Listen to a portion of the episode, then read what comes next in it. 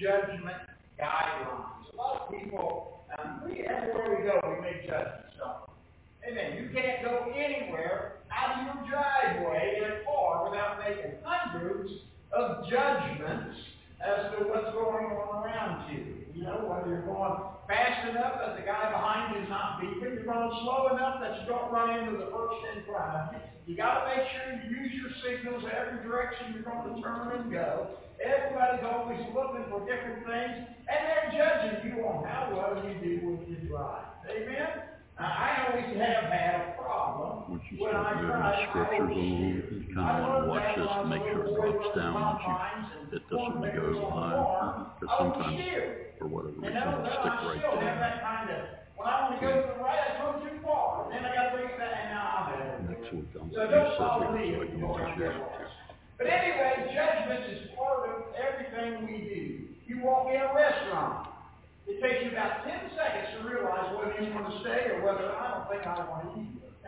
That just doesn't take that long. And so there are judgments everywhere that we need to make. So in, in looking for guidance on how to make right judgments, we're going to look to God's Word, and it's going to be found where we'll take our text today in Romans, the 14th chapter. If you want to turn your Bible there, and while you're turning, we'll look to the Lord in prayer. Heavenly Father, we're thankful again for the opportunity to open your eternal Word, read it, understand it, allow the Spirit of God to interpret to our minds and our hearts exactly what we need to know about being the child of God you want us to be. So guide us, we pray, in every way. Give us the wisdom we need in Jesus' name. Amen. I'm going to read some scriptures here out of this chapter. Now, um, you have to also understand, to understand Bible, everything has to be in context. You can't just pull a scripture out and read it and say, ah, I understand. It has to be in the context to read it. And I'm not going to read the whole chapter or all that, but I do want to pull this part out of it, and I'll refer back to before and after just to keep us in our mind sure that we're keeping it all in the context that we need. And I'm going to start in verse 7. For none of us liveth to himself, and no man dieth to himself. For whether we live or whe- whether we live, we live unto the Lord, and whether we die, we die unto the Lord. Whether we live, therefore, or die, we are the Lord's.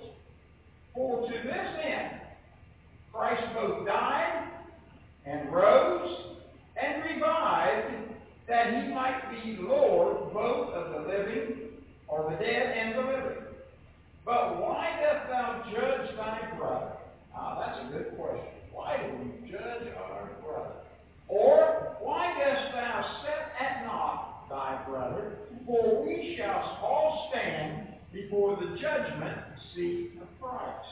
For it is written, As I live, saith the Lord, every knee shall bow me, and every tongue shall confess to God. So that every one of us shall give an account of himself to God. Let us not therefore judge one another anymore, but judge this man, or judge this rather, sorry, that no man put a stumbling block or occasion to fall in his brother's way. Now, when we talk about judging one another or judging our brother, it's going to happen. It just has to happen. use this as It's just part so of, when he's done would, here, Our thinking pattern, our rationing pattern, there are things we're going to make judgment calls on, on everybody. All of you got judgment of ready to don't you? there. Now, it may be a good one, it may not. Must be a pretty decent one, or you would But be. All right. But in nonetheless, scriptures back. now, we're here to learn what God has for us. Not that judgment is wrong, but it has to be conformed to the Word of God and the Spirit of God when we use the judgments that we're talking about here. So when we stop and think about what's going on within us at all times, we have to agree with the psalmist in Psalms 134, 14. Let me read that to you real quick. It says, I will praise thee, for I am fearfully and wonderfully made.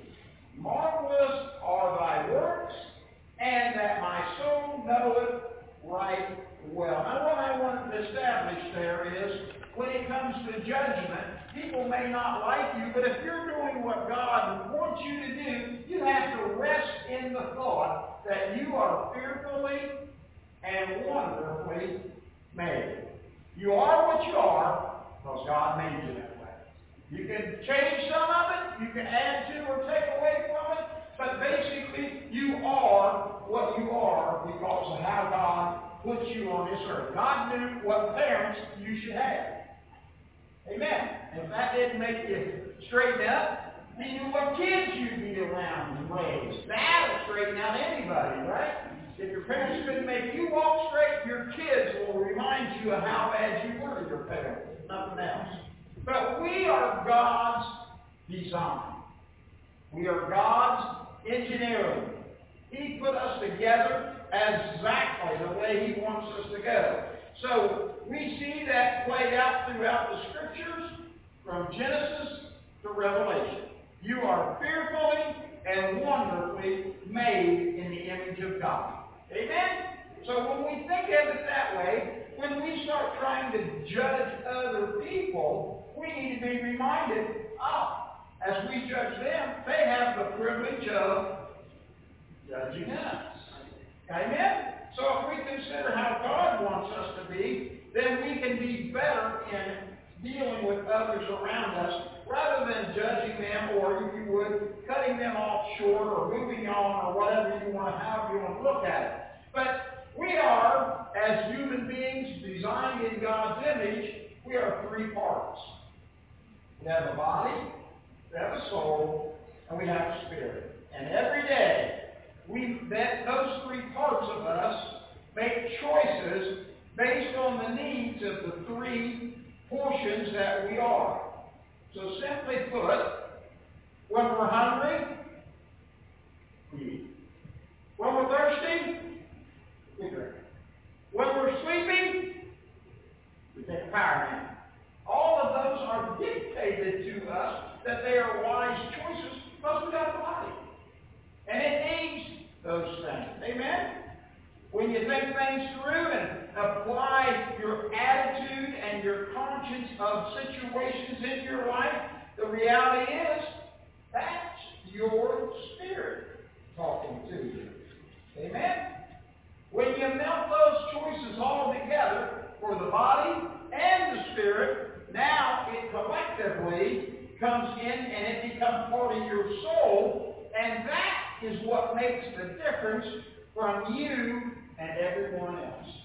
You know we all have two hands, or less. Amen. We all stand up and we all walk around and we all got eyeballs, ears, and everything else. Kind of like opinions. Everybody's got a bunch of them. All right? But when it comes to those things, we also have to acknowledge we're all individuals. I can't think for you. You can't think for me. God made us that way. I'm glad that I'm an individual. I got my hands full keeping up with where God wants me to be personally. Amen? And so because I am an individual, that gives me the privilege of having the individual, personal relationship with God that I can walk with Him in salvation. I don't have to depend on anybody else to make sure I'm right with God when I make a decision in my life. Amen? Let me say right here, right now, because we're fearfully and wonderfully made in three distinct parts, that's why we're privileged, if you would, to be Americans. Did you know that? Amen. Do you know those three parts of your body love, freedom, and liberty. And America is one of the only countries in the world, not the only one, but one of the only ones, where you're allowed to think whatever you want. You have freedom of speech, freedom of religion. Do. I know they're trying to work on that. I don't want to get on that soapbox. But you have privileges where you can make up your own mind. You know, if you want to eat chicken for dinner, that's fine. Want Chinese? That's fine. Just got to cross the street. Amen. Whatever you want, you have the freedom to do what you want. Not all countries are that way. Amen. And there are some of us that don't like to be told what to do. Amen. How many of you like that? No, you don't. Amen. We love the privilege of thinking for ourselves. As an individual before God, you have that privilege. Amen. And even our Constitution is supposed to guide that privilege. Amen. Now you can abuse that privilege. Because in your body, you know you can eat too much. You can drink too much. You can sleep too much. Yet your body needs all those things, but you can abuse that privilege if you're not careful. Amen. But it's good to have the idea that you can do what you're supposed to do. In your spirit, we need the influence of the two witnesses. What's the two witnesses? God's Word and God's Spirit. They will guide your spirit in every choice you need to make. But again, they can get you uh, going the way you should go and have the right process and the right attitude of life once again, once you've got out of step with God. When the body and spirit are balanced, the soul, that's the eternal, the eternal portion of you, that's the part that's going to go to heaven or not, uh, will be content in the fact that we are who we are. Amen? That's what we need to find contentment in. Now, because we are individual, it, that doesn't give us the right to be prideful or selfish or arrogant. We're individuals with the purpose of getting along with one another. That's what we call fellowship. That's what we call being a good neighbor. All right? Therefore, to be a good friend, a good neighbor, a good American, a good Christian, we have to balance all the choices we make in life so that we are, in our own minds anyway, satisfying the, the judgments, uh, guidelines that God has given us. We need laws, and we need law enforcement. Because left to ourselves, well, you can see what things can pop up. If you watch the news, they'll show you how bad things can be when people think that's mine, it. I was, I was deeply disturbed when I saw camera footage of people just walking in the store, grabbing arms full of stuff, and not even run. Just walk out of the store like that. No big deal. And nobody laid a hand on them. Nobody said stop. Nobody said that's not yours. And now guess what? Now that that's on television to see that, guess who else is going to try it? Everybody. Yeah. Yeah. I, I think that's what I need to do. I need to go to Fort Knox, knock on the front door, go in, and grab as much gold as I can carry, and walk in. Would that work? Well, I don't think so. But you see, we get to the place where people have their own mindset and think they can make choices that don't matter to nobody else what I choose to do. Well, there's going to be consequences because there are people that see that that don't like it. There are store owners that can't afford to operate stores with people walking in and just helping themselves without going through the checkout line and leaving some cash behind. So now, with all of that, uh, if you would, in our hearts and minds, and that'll help us get along with one another when we think about how we make judgments. Because we're on a world with about four billion other people. That's quite a few.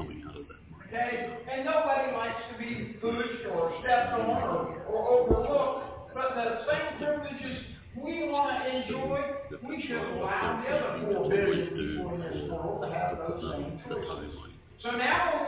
So now when we go back into our text in verse number seven, we find there that none of us are, if you would, going to live to ourselves, and none of us are going to die to ourselves, is what Paul, through the Holy Spirit, uh, inspired, is writing here to this Roman church. These people in Rome were people that wanted to be Christians.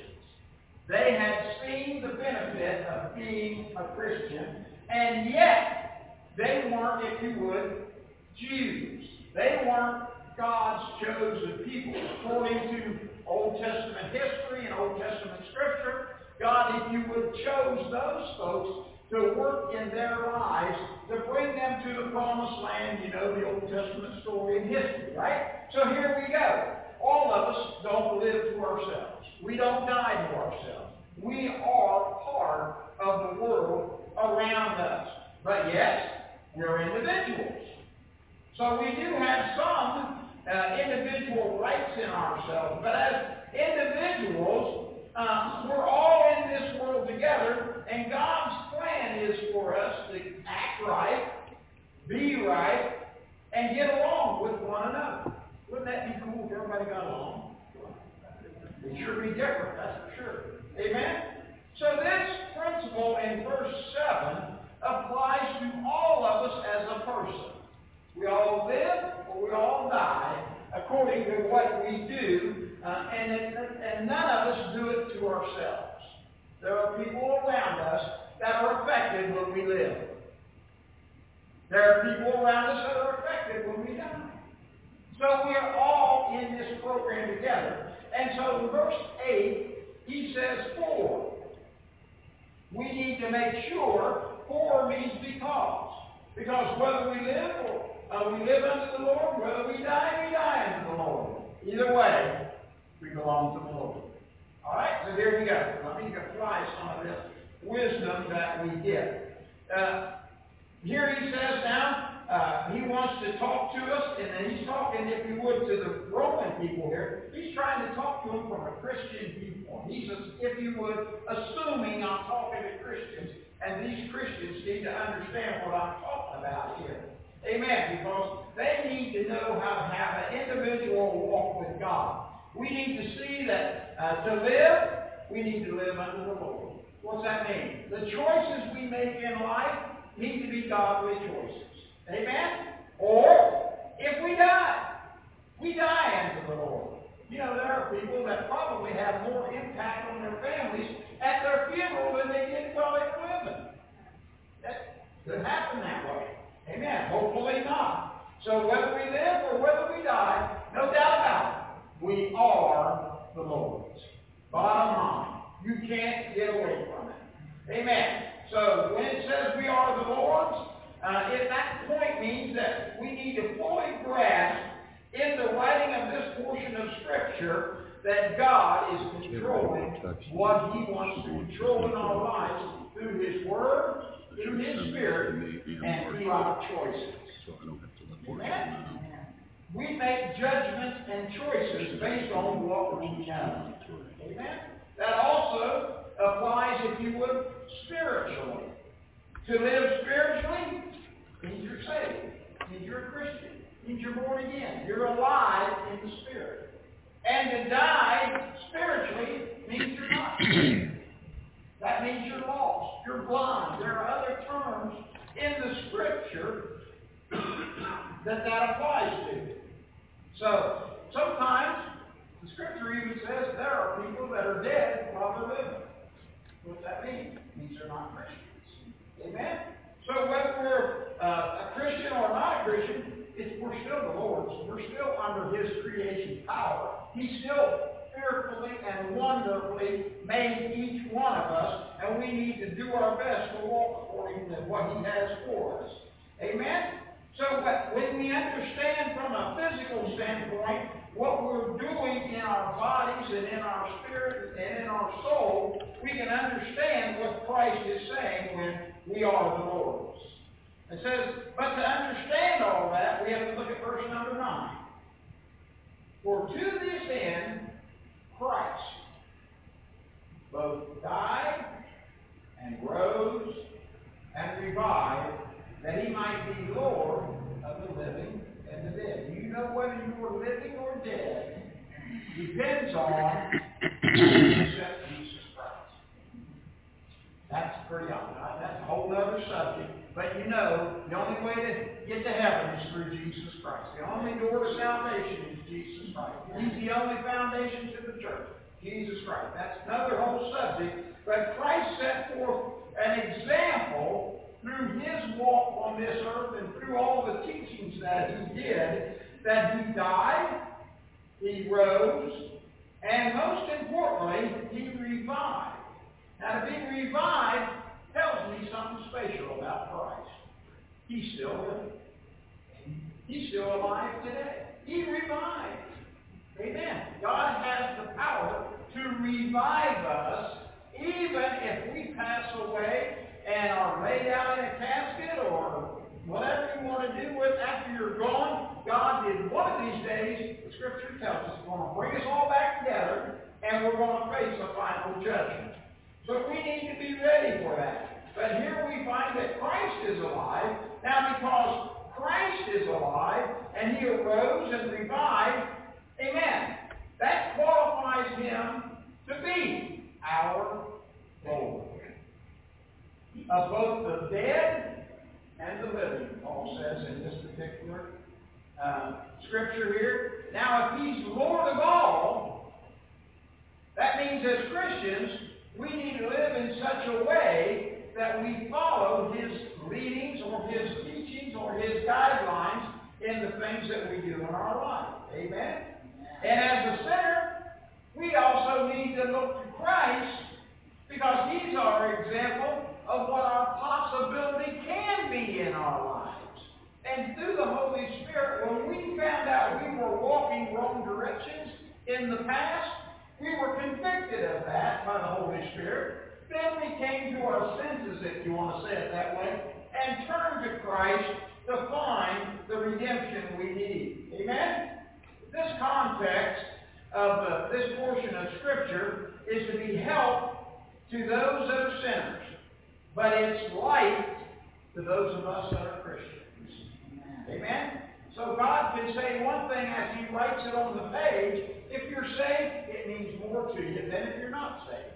But it's still valuable information for those that aren't saved, even though it is good information for those that are saved. Amen? But here we find out in this particular context, in verse 1, Paul was writing to them, and he said, He that speaks in faith, receive ye, but not with doubtful dispensations. Okay, now what's he saying? We got to help the ones that faith is weak. That's our job. Now how are we going to know that their faith is weak? Help so we can help them. We got to make some judgments. Well, we run into, as we come down through here, there's some things that the Romans were judging others by that we don't need to judge by those same standards. Amen? So when we get to uh, verse number four, it says, don't judge another man's servants. Amen. Now, that's not one way to judge how good a person is. Amen. In other words, don't judge me by my dad. All right? That makes sense? Amen. You got to judge me as an individual, or however you want to uh, interpret what he's trying to teach us there. But when he gets down to verse number uh, 5 and 6, he says some people say this day is more important than others. Yeah? Some people say this meat's good and I'm going to eat it. Well, you have to also understand, when Paul's writing this in the first century, they still had an awful lot of people that gave sacrifices physically for different idols to worship. All right? Now, was sacrifices something that God accepted in the Old Testament? You better say, I reckon. Lambs, calves, turtle doves, whatever. They all had a purpose when they sacrificed. Now, when they slit their throat and did the sacrifice, what did they do to the meat? Oh, there was a purpose for all that. They butchered them. They had people that took the meat. What wasn't burnt on the altar was used to feed people. All right? Now that was fine if you did it according to the laws of the Old Testament. But some of the people carried those laws into the New Testament where Paul's writing, and some of those Romans were following those laws, but they were using that meat that was offered to an idol. Well, if you read some of the New Testament, you'll pick up on that pretty quick. That it was taught that you should eat the meat if that sacrifice was given to an idol. And they should not do it. That was a bad judgment in the first century. And Paul's uh, trying to take care of that in this part. So whether you eat meat or you don't eat meat, he says, just do it with thanksgiving and don't ask any questions where the meat came from. Now, he Paul knew, and I believe the Holy Spirit will cue him in on it. One of these days, they're going to get past all that. And sooner or later, they're going to figure out offering meat to an idol is not going to get you anywhere. All right? Now, so whatever they do with the meat, when they butcher it, they sell in the meat market or whatever, you butcher your own, and enjoy the meat behind you. Unless you're uh, vegetarian, then all you can eat is animal products. or if you're a vegan or whatever, that's just a diet. That's not got anything to do with eating meat or not. Amen. But the idol worship is what the scriptures teach us not to be involved in. Not the eating of meat. If it's received with thanksgiving. You can read that in the part that we uh, uh, highlighted there. So the bottom line in our text was too much judging of one another is going on, and Paul's writing this to the Romans to put a stop to it. Amen? Judge with words is the wrong way unless the Holy Spirit is giving you the words to say. Amen? Otherwise, it's just your opinion. Got that? So your opinion don't matter. It's God's judgment and the guidelines He gives us for judging that does matter. Amen? So, in verse number 10, we're going to drop back down into where we was. But why dost thou judge thy brother? I read that question and kind of paused as I read the text earlier. Why do we judge our brother? Huh. Well, there's a lot of reasons why. Uh, but he says here, um, based on what we've got here, why we judge it starts out with the word but. That means on the other hand, basically, as to what he was saying. That's one of our rules study words. On the other hand, here's a real point. Now, why do you judge your brother? No matter what he thinks is best in days, in means, or how he chooses to live. Now, I got the days and means by leaving it in the context that Paul's writing about. All right? That that's one of the things that was a hindrance to the Christians in the first century. The Holy Spirit needs to convince that person of his choices he needs to live by, and not me with uh, words telling him what he should eat or what days are the best days. How many of you have a favorite holiday? Sure you do. Man, Groundhog Day, right? right. Nonetheless, we come together and we get together and see things for ourselves. We make our own choices on a lot of those things. And I'm glad that it's not up to me to make those choices for my brothers and sisters. Praise the Lord. I'm glad you have the right to choose whatever holiday you think's the best or the coolest. Amen. But in reality, uh, there's only one judgment that counts. And that's the one that's going to affect eternity. Amen? So when we get down to verse number 10, he says, be, um, at the end there, For we shall all stand before the judgment seat of Christ. We're going to stand there, all of us. There's no exceptions. Amen. That's the only judgment. We need to make sure we get a passing grade on that test. Amen? Because that judgment means heaven or hell forever. Amen? None of us can sidestep that judgment. Therefore, Paul's admonition according to that judgment is choose wisely in this life so that it won't affect you or make you uh, come up short, if you would, in the judgment of that judgment in the final days when we stand before Christ. And then we'll all face the judgments we made in the future from that point on. So then, how can we be assured of the, the importance of that judgment?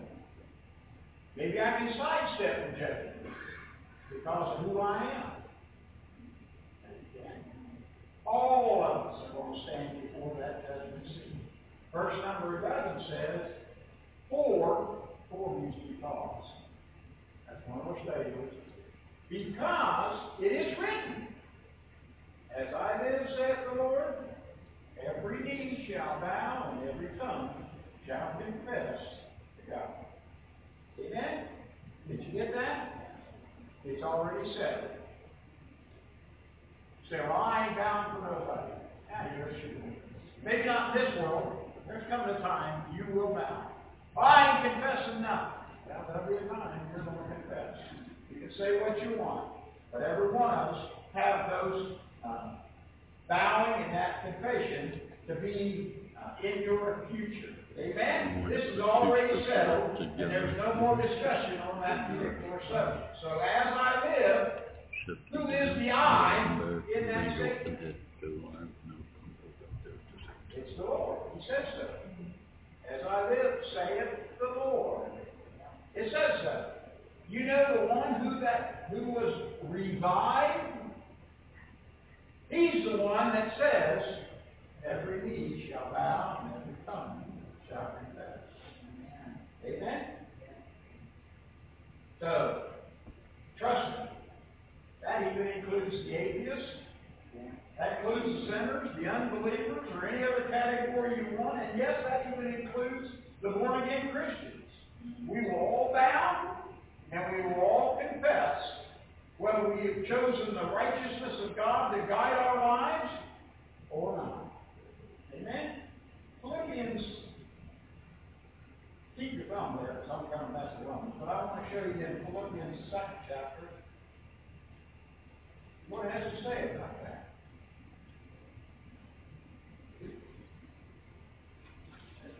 Philippians 2, 10 and 11.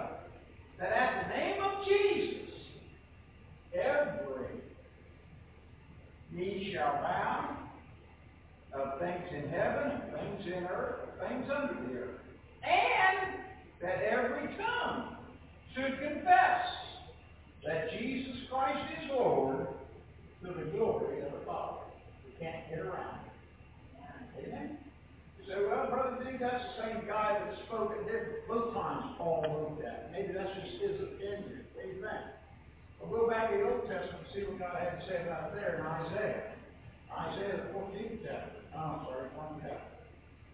Isaiah 45. 23. So I have sworn by myself, the Lord has gone out of my mouth in righteousness, and shall not return, that unto me every knee shall bow, and every tongue shall confess.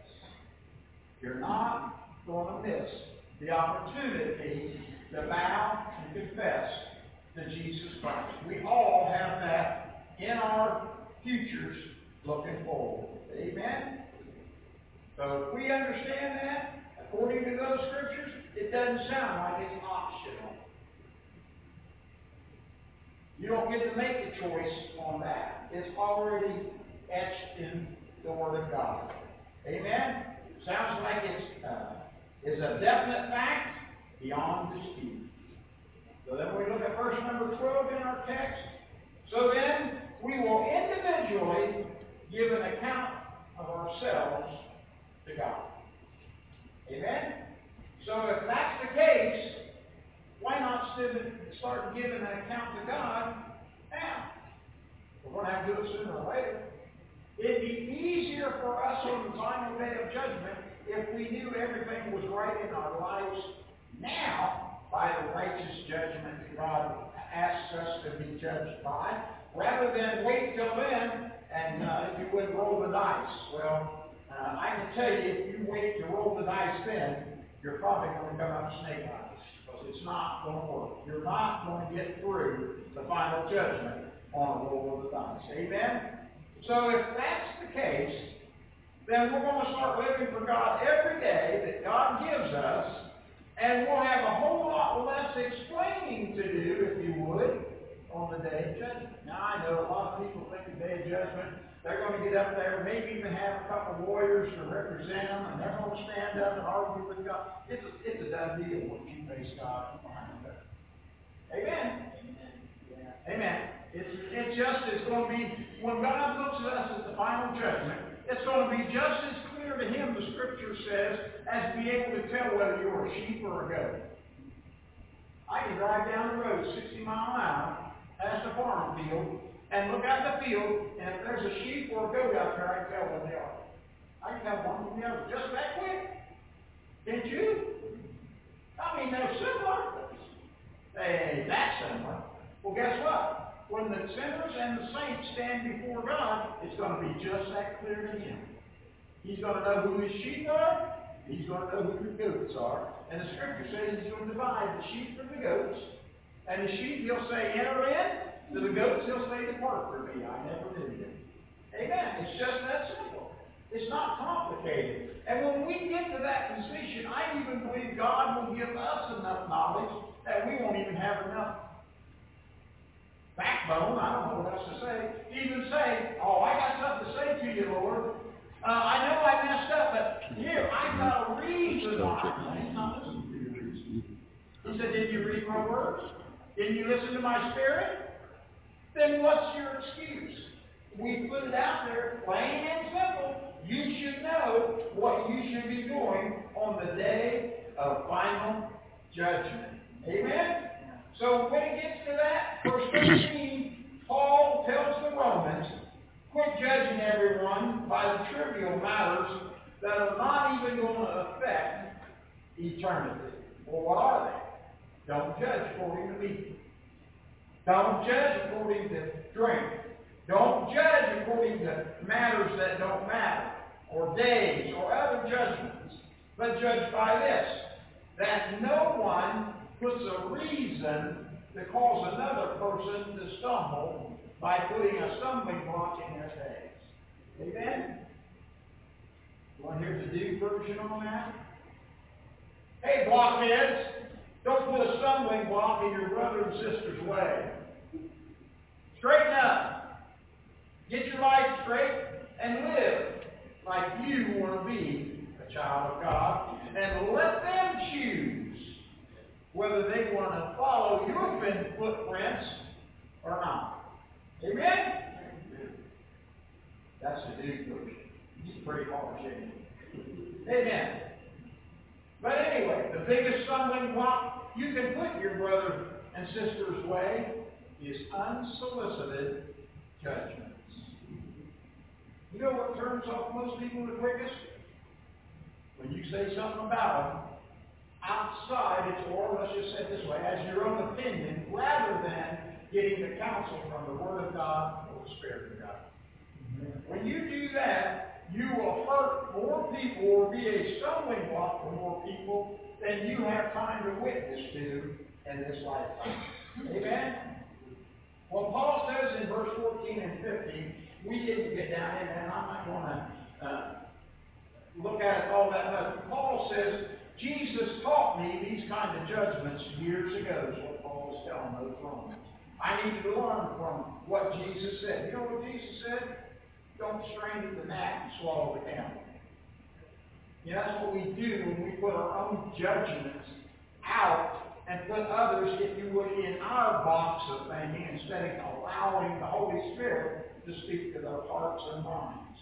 Most of the things that Jesus finds offensive in us is when we judge someone else by our own standards. That's when we will get in trouble for the most part. Jesus really isn't interested in what your favorite food is. So I don't need to judge you by what you eat. He's not really interested in what your birthday is. Amen? I gotta tell you, it ain't important to me either, unless it's May 5th. Then it's a fourth birthday. Amen? Just get beyond that stuff. Your anniversary doesn't mean a thing to God. Amen. There's not a day goes by when we can't look to somebody and say, oh, today's your birthday, your anniversary, your favorite day, your this or that, your seniority date on the job. That's important to some people. Don't mean a thing to me, and I'm not going to judge you it. Those are trivial things. Those are earthbound things. We need to get beyond a lot of that Paul's saying. And we need to get back to being what Jesus is interested in, and that is whether you're choosing the right priorities to live your life by. So go to verse number 17. It says, For the kingdom of God is not meat and drink. Well, that eliminates those two. We don't have to judge about that anymore, do we? No, because that's not got anything to do with the kingdom of God. The kingdom of God is not meat and drink. Well, what is it? righteousness, peace, and joy in the Holy Ghost. That's the things we need to judge on. Righteousness, peace, and joy in the Holy Ghost. Those are the things Christ wants us to be centered on in making the judgments we make. Not only for our lives, but in helping others in their life. You see somebody doing something that you know they know better than doing that, you basically have the right to say, don't you know any better than? Amen. I hear people cussing, using words, and I just asked him, do you eat with that same filthy mouth? I, I said on the job a million times. Amen. And I'd meet guys, I'd be driving my van down the road, and they'd see another Sears van coming the other way, and they'd wave at me. I'd say next time I see them, I say next time you wave at me, use all your fingers. Amen. I know what they're up to. We got to get it right. We're allowed to judge on those things. Let them know what we see, what they're doing in their lives. Amen. But verse 18 says, For, that means because again, remember that. Because that in these things serveth Christ is but he that is in these things, I get it right sooner or later I get my eyes adjusted. Servant Christ is acceptable to God and approved of men. You know there's nothing in this walk of our life, if we do it to please God, that man can say, you're not doing it right. You're doing it wrong. Because all I have to say is, well, wait a minute. Holy Spirit and the Word of God teach me I'm doing what's right. Do they have an answer for that? There's no answer. For if you're choosing what you choose based on what the Word of God and Spirit of God is teaching you to make those choices or those right judgments, then you to say that you're doing it wrong. Amen. That's what will make you approved and acceptable, not only in this world, and even if they don't accept that, it makes you approved in the final judgment. It makes you right with God. If we follow these guidelines, who knows? We may even get to heaven and take a few others with us. Wouldn't that be great? Amen. I've often wondered how many people really want to go to heaven. And I even pray, Lord, lead me to the people that have honest hearts and that accept what the Word of God and Spirit of God wants to teach them. Those that are going down wrong paths that are going to cause them issues at the final judgment. I want to have the wisdom and understanding of the Word of God and the Spirit of God to tell them that they need to get on the right path. Now, it's up to them to choose it, but I want to offer it to them so that when I make it to heaven, I look around, huh, guess who else is here? Isn't that something? Good to see you. Amen? I want everybody to make heaven because that's where we're all going to have the eternal peace and joy that God wants us to have. We can have peace and joy on this earth, but it has to be because of the righteous choices we made, according to verse number 17. Amen? But whether anyone else chooses heaven or not, I done made up my mind. Amen. I done made up my mind. I'm going to make the right choices and the right judgments. Amen. I want to do it because it offers me a life of righteousness, peace, and joy in the Holy Spirit. Amen? And that's what sets me on the right path when I get to the final stage of this life and step into the final judgment at the beginning of the next life. There's a judgment we all have to go through. You just don't leave this world and go straight somewhere else. There's a judgment in between the scriptures teaches. We need to make sure we're ready for that judgment. Amen? And remember, Jesus never said it'd be easy. Just work.